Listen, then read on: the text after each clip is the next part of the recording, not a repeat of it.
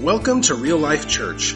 For more information about our ministry and available resources, visit us online at reallifeankeny.org. Now let's join this week's service already in progress.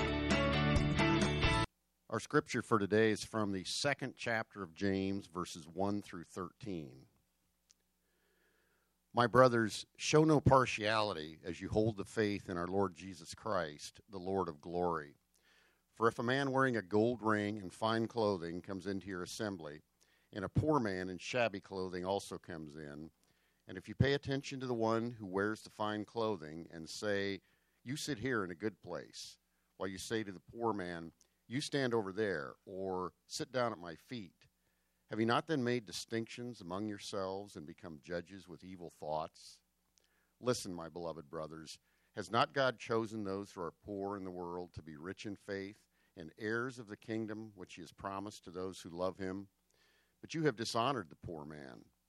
Are not the rich the ones who oppress you and the ones who drag you into court? Are they not the ones who blaspheme the honorable name by which you were called? If you really fulfill the royal law according to the scripture, you shall love your neighbor as yourself, you are doing well. But if you show partiality, you are committing sin and are convicted by the law as transgressors.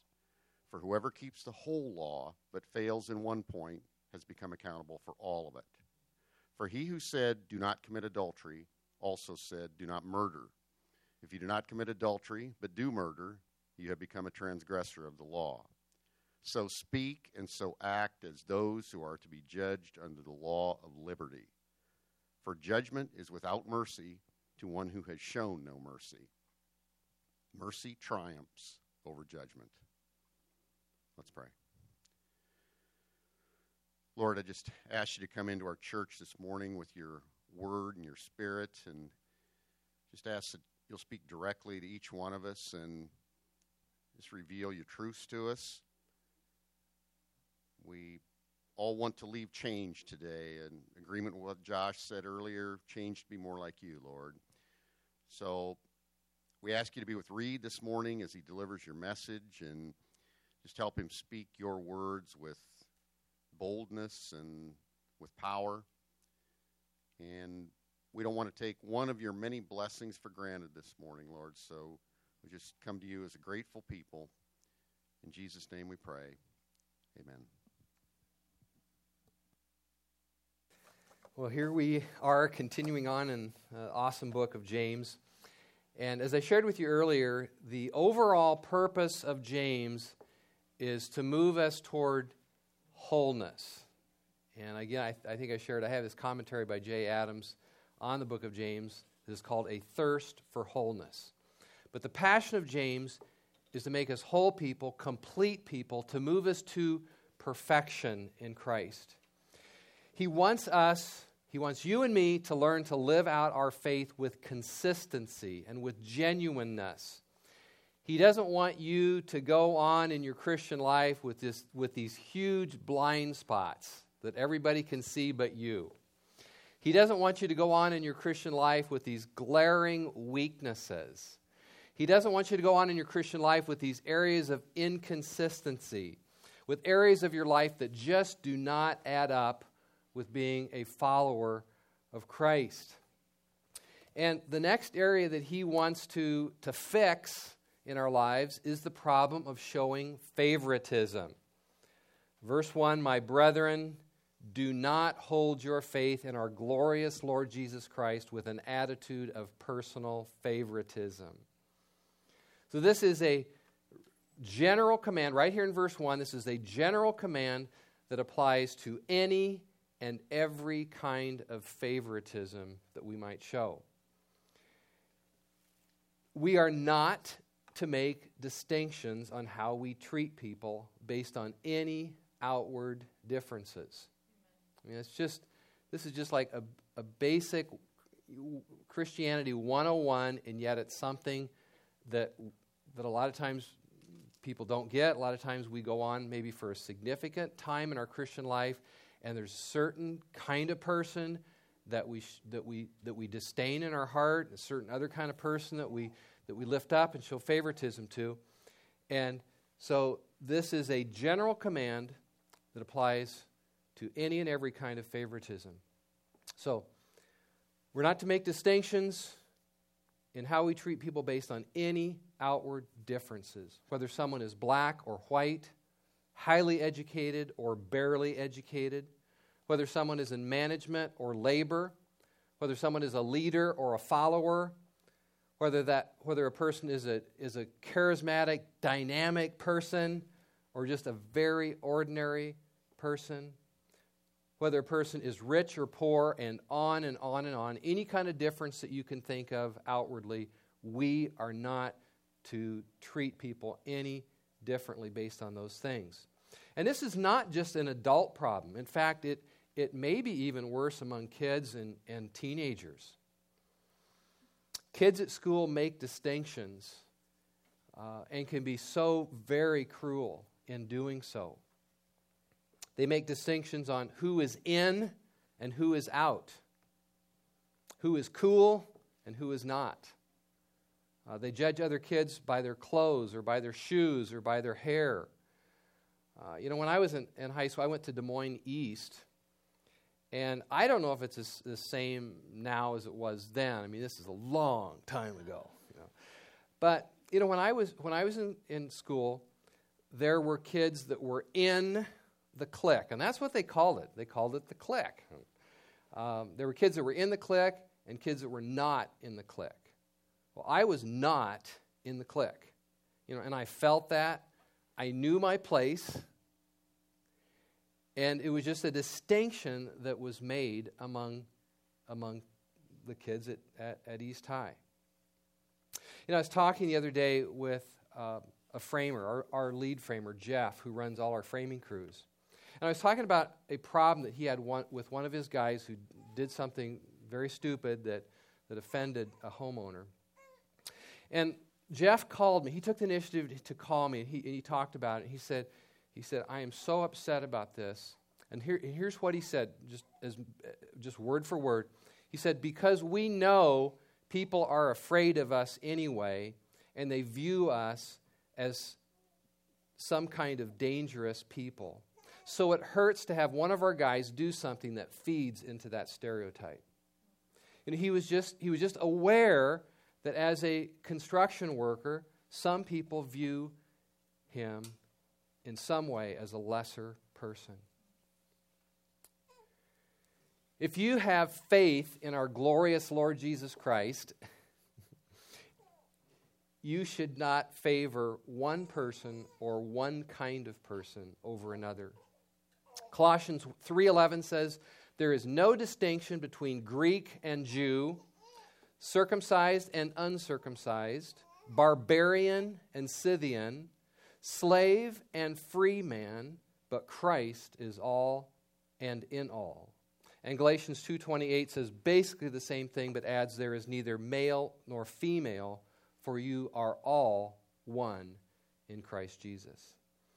I mean in Christ once we have come to Christ, once we have faith in, as James puts it, in our glorious Lord Jesus Christ, in Christ we are blind to these outward differences. We are blind to economic differences. We are not impressed by social status. We are not impressed by economic status. We are not impressed by people with money or power and we are not put off by a lowly, needy person who is either shabbily dressed or maybe even dressed in dirty clothes. We don't even think in those categories. We don't think in terms of rich and poor, slaves and masters, high and low. We should be friendly to both rich and poor, to show love and respect to both without making a different value judgment on anyone. And I don't ever want anyone who ever, on any Sunday, any time, any day of the week, who ever comes in to any kind of meeting at Real Life Church to be shown anything but complete love and acceptance, and everyone should be shown at all times that we value them as a person made in the image of God. well, that was for emphasis. So now, now the trick will be if I can get them back in order. It might take me about 15 minutes here, so hold on. I'm not kidding. Somebody has a, a prophecy to share or something. Now's the time to do it. you know, I've, I've always thought I should number these pages. and now I know for sure I, I, will, I will, be, will be doing that. Oh, my goodness. It's, it's a good thing my message is going to be a little shorter this morning because, okay.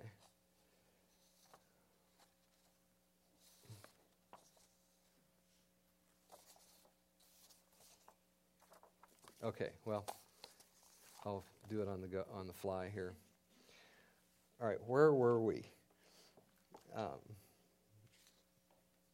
okay, I don't want anybody at Real Life Church to ever feel at any time anything but complete love and acceptance. I don't want any, anyone to feel that there's ever any kind of distinctions made. All right, in verse 2, then, after stating that we should not hold our, our faith in Jesus Christ in an attitude of personal favoritism, James gives us a specific example of showing favoritism. Verse 2 For if a man comes into your assembly with a gold ring and dressed in fine clothes, and there also comes in a poor man in dirty clothes, and you pay special attention to the one who is wearing the fine clothes and say, You sit here in a good place, and you say to the poor man, You stand over there or sit down by my footstool. Have you not made distinctions among yourselves and become judges with evil motives? So obviously, this is a story, and we don't, we don't know. There's an argument going on among commentators whether this is a true story or it's just a parable that James made up. It doesn't matter, so we're not going to spend any time on that. But this is a story about a church gathering in which apparently there were not enough seats for everyone. So some had to stand or sit on the floor. There's nothing wrong with that. And some seats were better than others. And there's nothing wrong with that. You know, when we come in, in meet in our life group, not every chair is the same. There's the same level of, of, of, of comfort. Nothing wrong with that. The problem came when the people in the church gave the best chairs to the well dressed rich man and had the poor man in his dirty or shabby clothes sit on the floor. Uh, the usher or whoever was seating people clearly viewed certain people as being worthy of a special status and other people as only good enough to sit on the floor. And so, what is the big deal?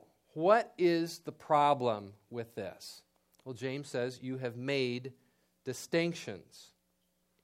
And in the presence of our Lord Jesus Christ, we, all of us who hold faith in our, in our Lord Jesus Christ, all earthly distinctions have disappeared. And James says, Have you not made distinctions? Or have you not discriminated among yourselves? And he puts it in the form of a question, but it's not, it's not just a question like there might be po- two, two different possible answers. It's put in a question like this as, as a charge. This is a rebuke. He's saying this is wrong. To make distinctions is totally wrong in the body of Christ. To make distinctions is to divide the body. It strikes at the root of our oneness in Christ, and it destroys our, our fellowship in Christ. Jesus Christ puts all of us on a level ground.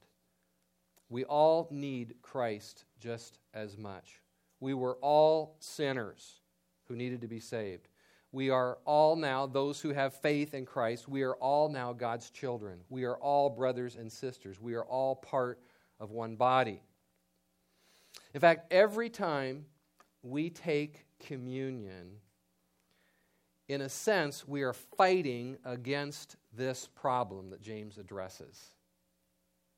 1 Corinthians 10 17 says, Is not the bread we break a sharing in the body of Christ? It is.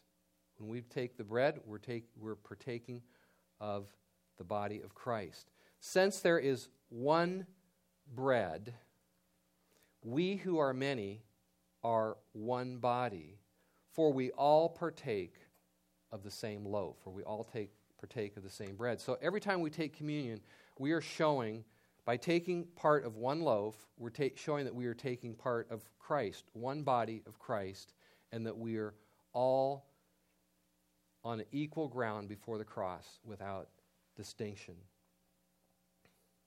So the first reason, and James is, is not through, but the first reason why this is, is so wrong to show favoritism is that it makes distinctions where there is to be no distinctions. The second thing that is wrong about this is that favoritism reveals a judgmental heart. Verse 4b, or the last half of 4 Have you not become judges with evil motives? Have you not become judges? So when you show favoritism, you're, you're, really, you're really usurping a, a place of judgment that does not belong to you. You're putting yourself in a place of God. You are judging things about people that you have no business judging. You have set yourself up as a judge of people's value or their worth. And this sin is so deceptive that without knowing it, without knowing it,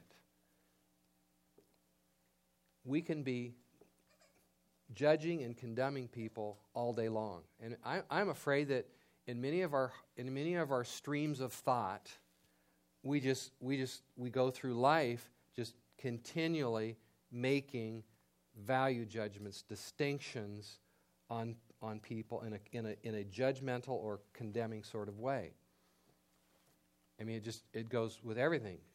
He's too fat, she's too thin, they're always late. I don't know why they come so early. She dresses up too much, she doesn't dress up enough. He works too much, he doesn't work enough. He doesn't take care of, of his stuff. He takes too much care of his stuff, and on and on. And wrongly judging other believers is one of the most damaging sins in the body of Christ. And it can damage our homes and our marriages.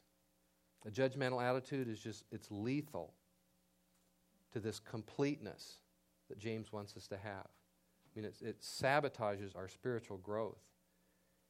Not to speak of the way that it endangers our unity and our close fellowship.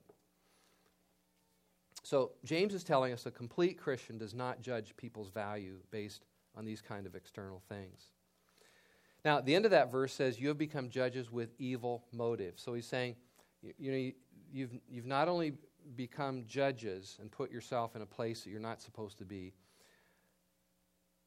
but there is something evil about this. There is something seriously evil going on in your heart if you reject some people and fawn over others based on these external differences. Now, James doesn't tell us exactly what these evil mo- motives are. You may be doing it from pride. Uh, you may want to only be associated with a certain kind of person and you're embarrassed to be associated with another. Uh, you may be trying to gain some advantage from the, uh, from the rich or the influential person. But whatever the motive, it's evil. There's something evil about making these kind of distinctions. The third problem with, with showing favoritism or partiality is that you are ignoring God's value of poor people. James 5, in verse 5, um, James tells us to look at the ones whom God has chosen for salvation. More often than not, they are poor. It is, it is a reality that most of the saints are poor. Not all, but it is a reality that most of the saints are poor. It's a reality that God has chosen more poor people than rich people. 1 Corinthians uh, 126 says, Think of what you were when you were called. Not many of you were wise by human standards. Not many of you were powerful. You know, not many of you are among the rich and famous. Not many were of noble birth. And it, and it, goes on to talk about how God has chosen the weak. Um, So if God honors the poor and the weaker in this, in this way, then we should too. Verse 6 goes on. Uh, but you have dishonored, or but by showing favoritism, you have dishonored the poor man. In other words, you have insulted the man who came into church in his shabby or dirty clothes.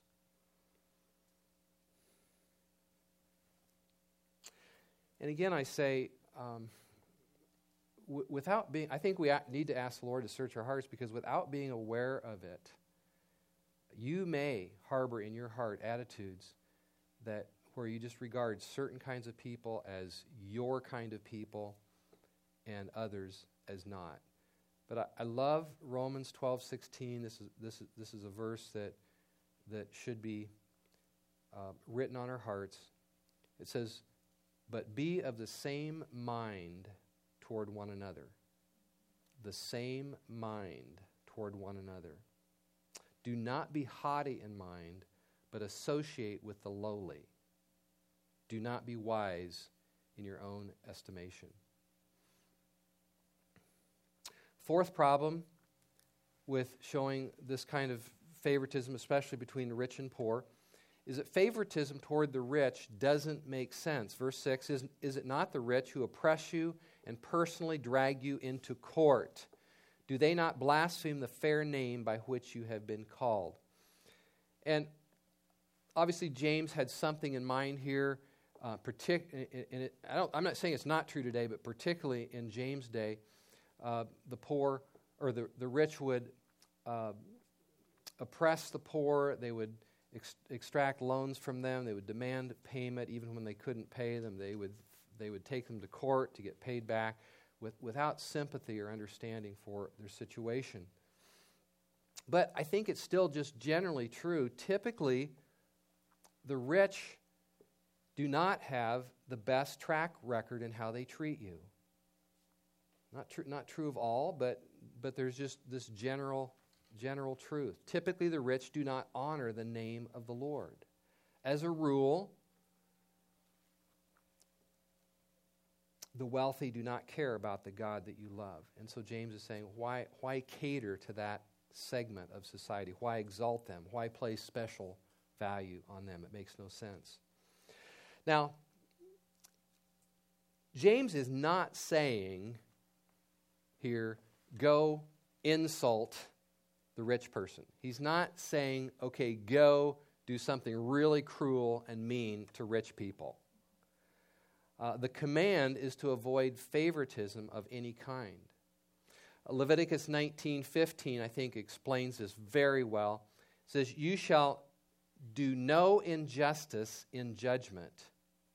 You shall not be partial to the poor nor defer to the great, but you are to judge your neighbor fairly. And again it just comes back to this point there's we're, we're not we're to be blind to these external differences in Christ. We are to judge fairly. The fifth problem when you sh- show favoritism, you violate your call to love all, just as you love yourself. Verse 8 You shall love your neighbor as yourself. And that is a command that leaves no room at all for favoritism. Our call is to love everybody just as we love ourselves. Everybody. Our call is to honor the king and the little children. You know, we, we as Christians, we are called uh, to honor, to love all men, all, all stratas of society, all every, every area of culture, no matter what is true um, or what characterizes a person outwardly. Jesus, or James called this fulfilling the royal law. And there's a couple of different ideas about what he means by the royal law. It could, it, it could mean the royal law is the law of the king.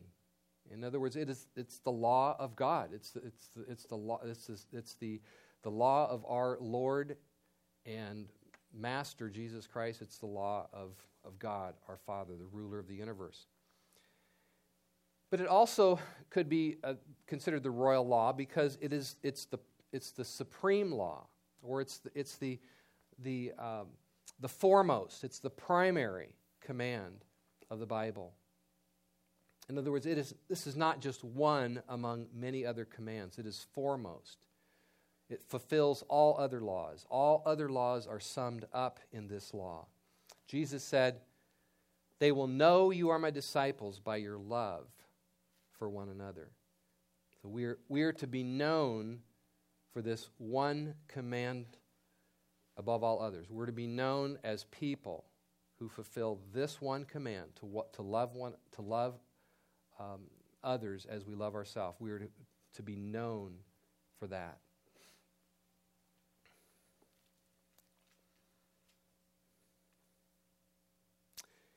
And I just want to stop here for a second and let us have us ask ourselves what, what are we known for?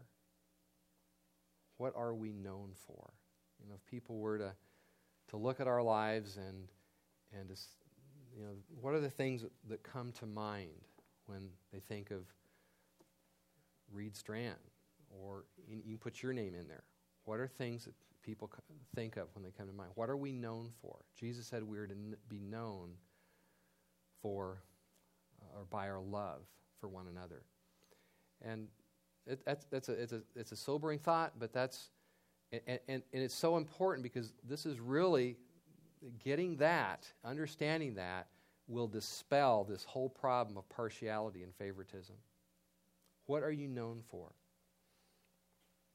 So, um, favoritism is wrong because it breaks the royal law of love. And I don't have a real long message here this morning, so I'm going to take time to, to read you a few quotes from uh, Andrew Murray that I was really struck with on love. There is a brother, a most unlovable man. He worries you every time you meet him. He is of the very opposite disposition to yours, or we might say he is of the very opposite personality to you. You are a very careful businessman, and you have to do with him in your business.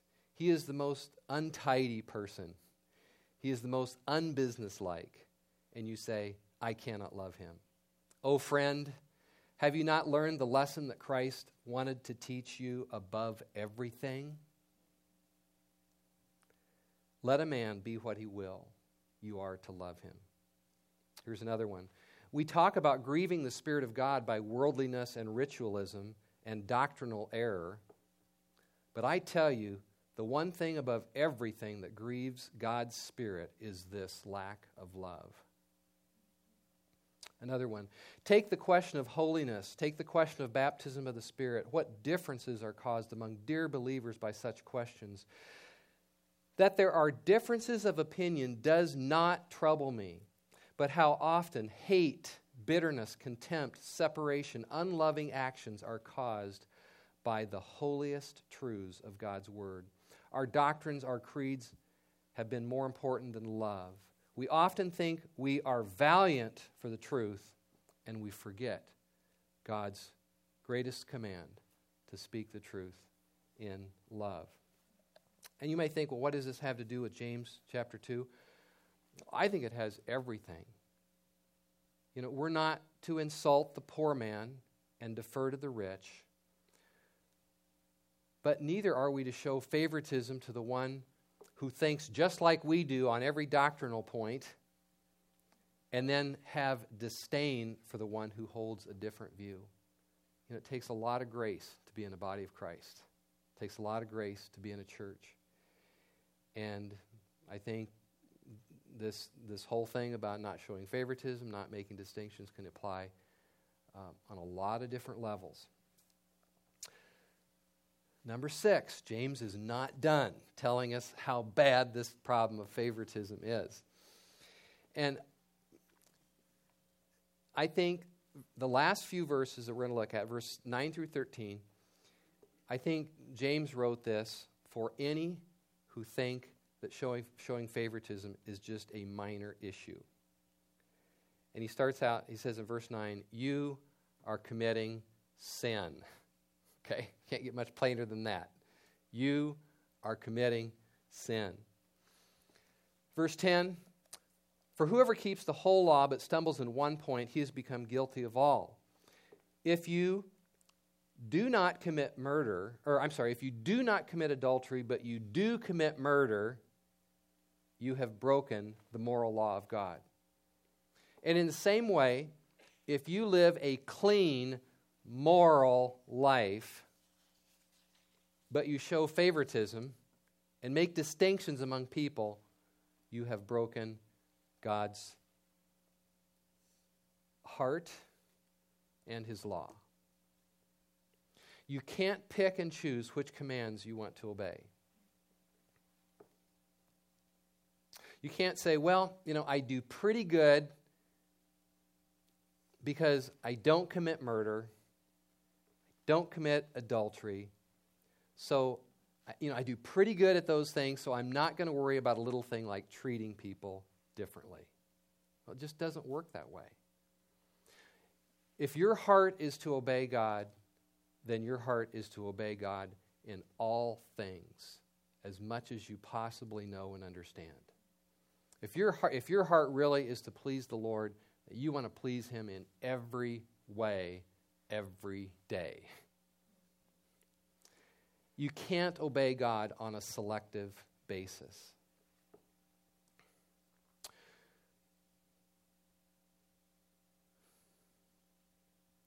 Now, I'm going to put just a little little clause in here for any you know theologians among the group here. I, I'm not going to spend any time this morning trying to harmonize all that James says about commands and law and so forth with what Paul says about the law. It, it would take way too much time, and I'm afraid we would miss the point of James. So if anyone, anyone you know, feels confused about that, come to our life group Wednesday night and we'll talk about it. Okay? That's all I'm going to say on that. Verse 12 goes on So speak and act as those who are to be judged by the law of liberty. Now, the law of liberty, that's a phrase that James uses in this book. And it's like James assumes uh, that we know what it means, and maybe we don't know what it means. Uh, but the, so again, this is there's a lot of different discussion on what this means. But it's an interesting phrase. The law. I mean, it implies that there, you know, there's something we're to, to, do, a command, but yet it's the law of liberty, which that seems to that, that's that's so different. Well, I I view the law of liberty as the the law of Christ, so to speak. That we are not under the law of Moses, but we are under the law of Christ. It's the, the law of the new, the, the new covenant, the, the, the, the inner calling that, that is placed upon our hearts through, through God work, giving us a new birth, giving us His Spirit. Um, Christ has freed us from the burdensome commands and regulations of the, of the law of Moses, and He said, A new commandment I give to you that you love one another. I mean, and that's, that's certainly not everything that, that, that we're given to do or shown to do in the new, in the new covenant, but, but that's the sum of it. That's, that's the core of it. And so when you love others, you are acting according to the law of liberty. When you don't, you're acting against it. Paul said it was, it was for freedom that you were called, brothers. Only do not use your freedom as an opportunity for the flesh, but through love serve one another. And then James says, speak to others, and this is really this is really what I'm trying to, to get to. That was just those thoughts were just a little bit of background. But James says, speak to others and act toward others as those who will be judged by this law of liberty. And so if I can put put as I my understanding upon it is that so speak or speak and act as those who will be judged by this law of liberty that calls us primarily to love one another and through, through love to serve one another. In other words, you will be judged on how you have loved one another without making any distinctions. Showing favoritisms, showing distinctions is not loving. And it is setting up a person for harsh judgment. Now, verse 13, I know this could be misunderstood in a lot of ways, and again, I don't know that I can, I, I don't know I can, can sort everything out for you in this verse, but I'm going to do the very, very best that I can.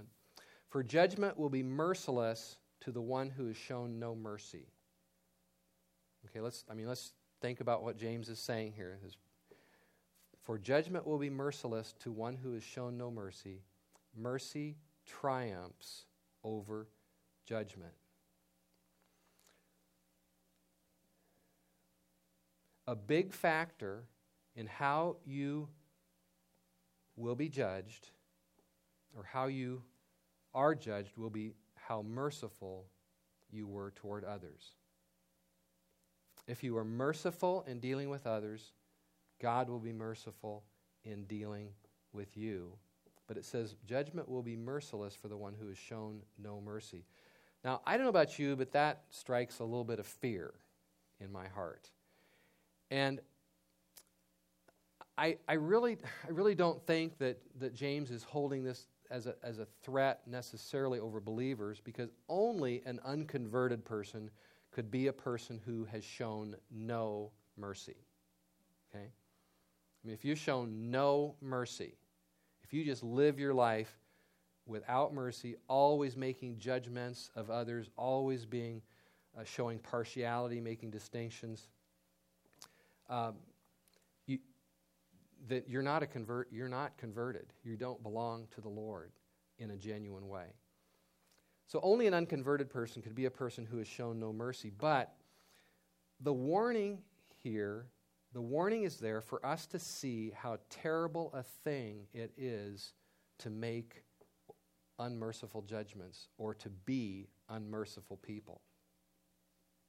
I mean, people, people will be going to hell because they have lived lifelong lives in, in showing no mercy. Judgment will be merciless to them. So, as believers, as those who, who know and love Jesus Christ, and our great, the greatest command is that we love others as we love ourselves, we want to be people who are showing mercy, right?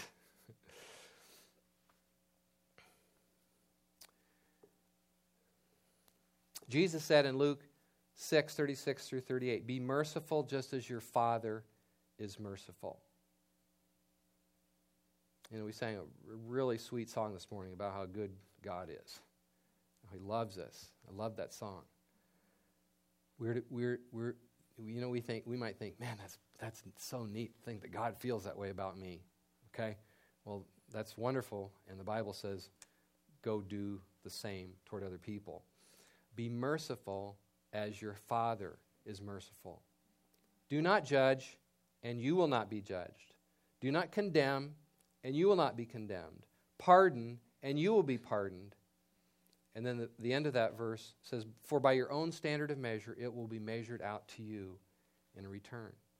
I mean, Jesus teaches that God will deal with, with us in much the same way that we have dealt with others. So, I mean, this it's serious business. And James is, I, I believe, sharing this, this verse just to make sure that we don't disregard this, that, that we see what a major thing this is to God, that we show mercy to all, that we don't treat someone who walks in the door of the church with any kind of disrespect or disdain because they aren't dressed like we want them to be dressed, or if they're dirty or smell or, or whatever, we show mercy. So before you disrespect someone, uh, before you disrespect the poor man in the dirty clothes, before you speak disdainfully about a brother or sister because of some outward thing, seriously think about this. How you show mercy will be how you are shown mercy. If you want God to be merciful to you, Go be merciful to all people around you without distinction. And then mercy triumphs over judgment. And I, I, I think I have what, what James means here. I, mean, it, it, I, I think I think I understand. I'm not, I'm not going to put myself out here. Somebody, somebody might disagree with me, but I think I, I, I think I, I think I understand what James is saying here.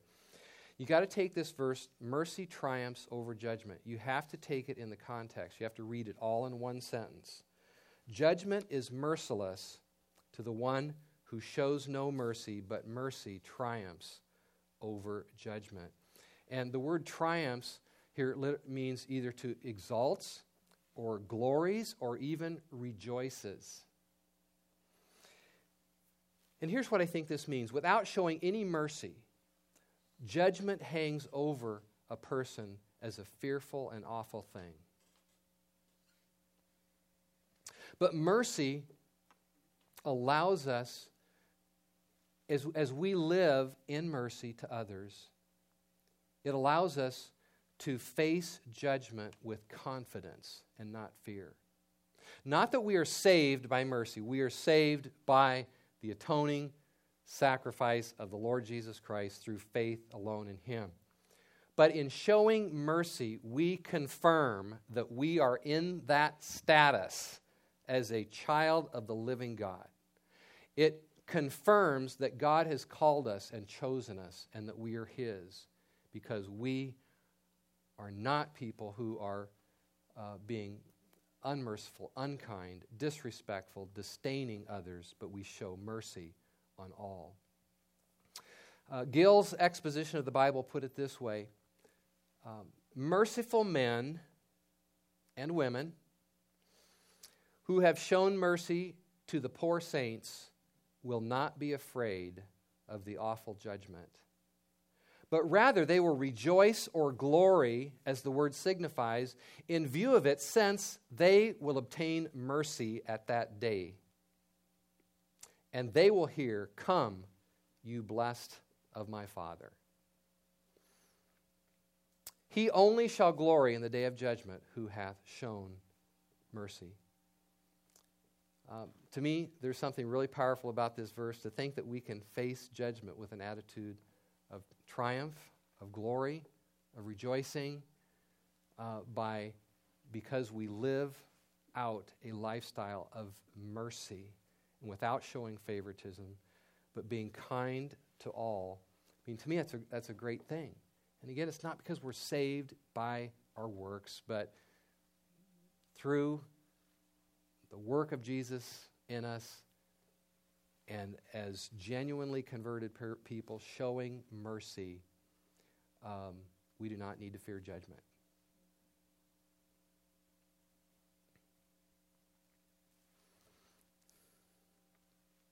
What a tremendous motivation it is to accept one another, to love one another, to show respect and courtesy and mercy to all men, and especially to those who are of the household of faith.